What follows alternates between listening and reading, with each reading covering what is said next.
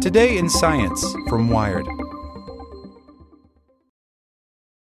This episode is brought to you by Shopify. Whether you're selling a little or a lot, Shopify helps you do your thing, however you cha-ching. From the launch your online shop stage, all the way to the we just hit a million orders stage. No matter what stage you're in, Shopify's there to help you grow.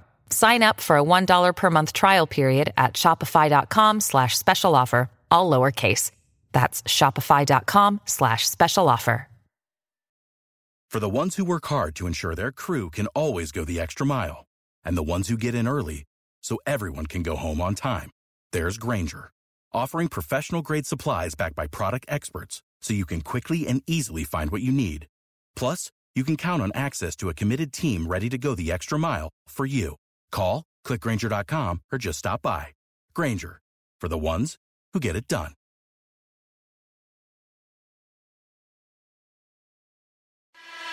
Hey there, this is the spoken edition of Wired.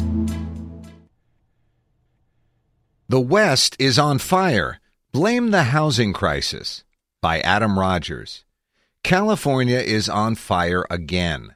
CAL FIRE, one of the agencies charged with putting those fires out, is tracking upward of two dozen conflagrations up and down the state at the moment. Detwiller, Grade, Bridge, Wall, Alamo, Garza, on and on, ranging in size from a couple of hundred acres to nearly 50,000.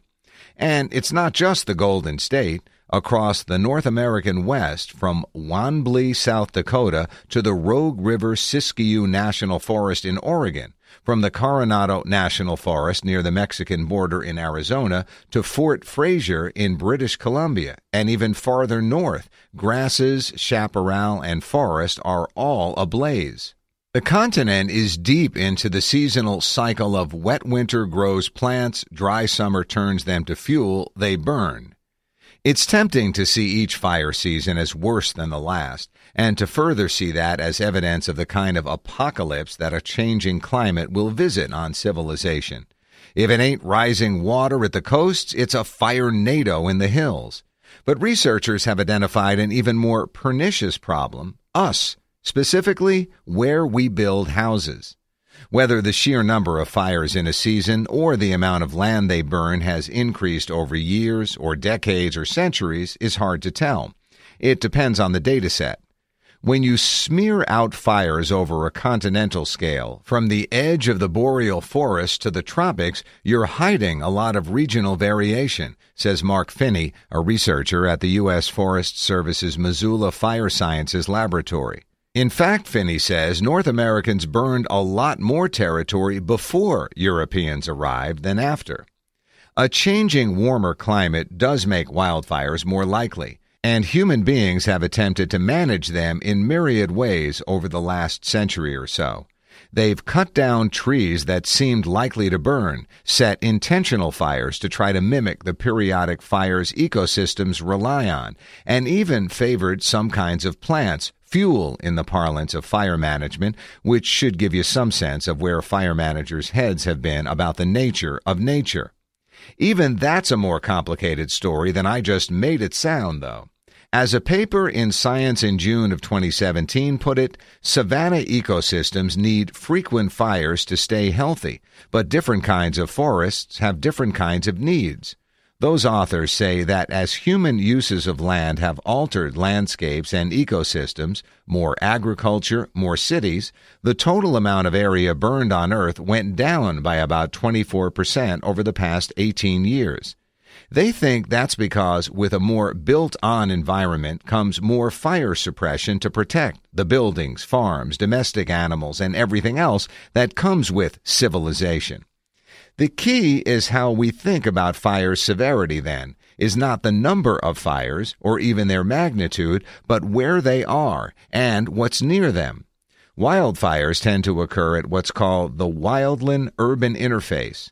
That's where houses or other human built stuff butt up against nature, what a less sophisticated academic might once have called the frontier.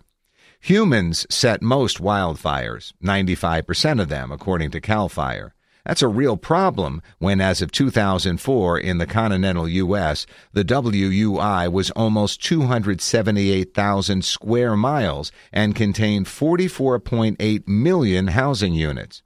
In other words, 39% of all the houses in the country are in the WUI. People built 10 million new housing units in WUIs in a decade leading to 2010. This situation is worse in California.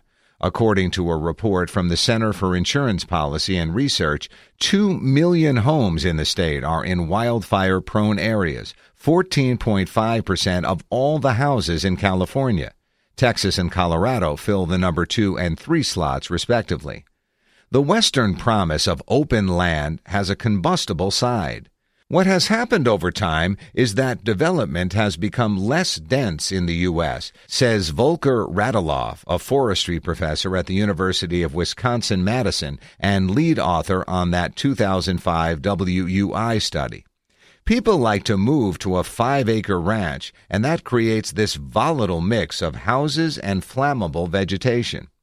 So, just to be clear, at a time when cities all over the country are experiencing housing crises, unable or unwilling to build enough units to accommodate growing populations, the greatest expansion of houses is on previously unbuilt spaces at the edges of cities. In other words, sprawl.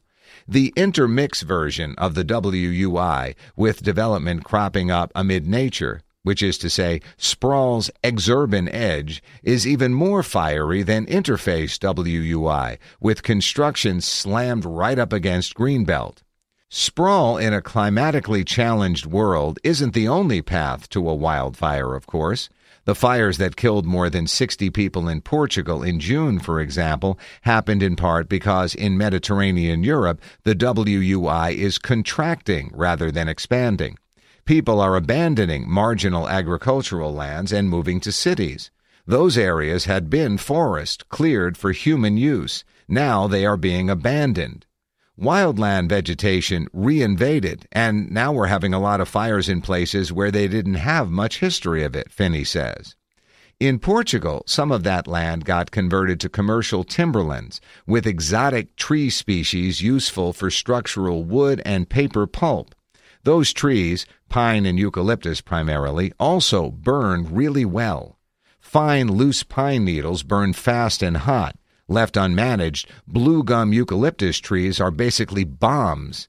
It has these big strands of bark that exfoliate and that can carry embers and provide ladder fuel so that when the fire is on the ground, it can climb up the strings and into the canopy, Finney says. But wait, wait, can't we still blame climate change for wildfires? Sure, kind of. In the American Southwest, maybe not. It's already a Mediterranean climate with six months of summer drought and heat and then dry, fast Santa Ana winds to push chaparral fires around.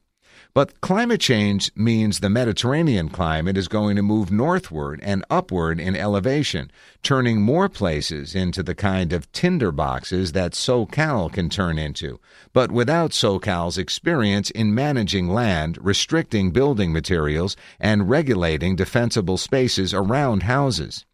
Is this climate change? asks Leroy Westerling, a management professor who studies fire at UC Merced.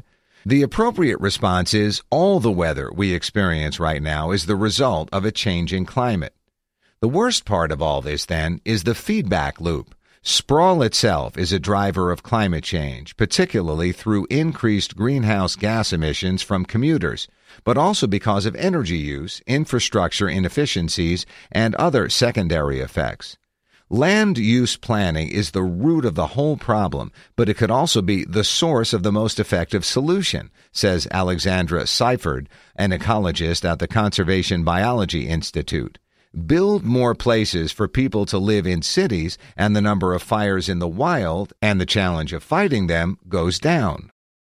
For the ones who work hard to ensure their crew can always go the extra mile, and the ones who get in early so everyone can go home on time, there's Grainger offering professional grade supplies backed by product experts so you can quickly and easily find what you need. Plus, you can count on access to a committed team ready to go the extra mile for you. Call, clickgrainger.com, or just stop by. Grainger, for the ones who get it done.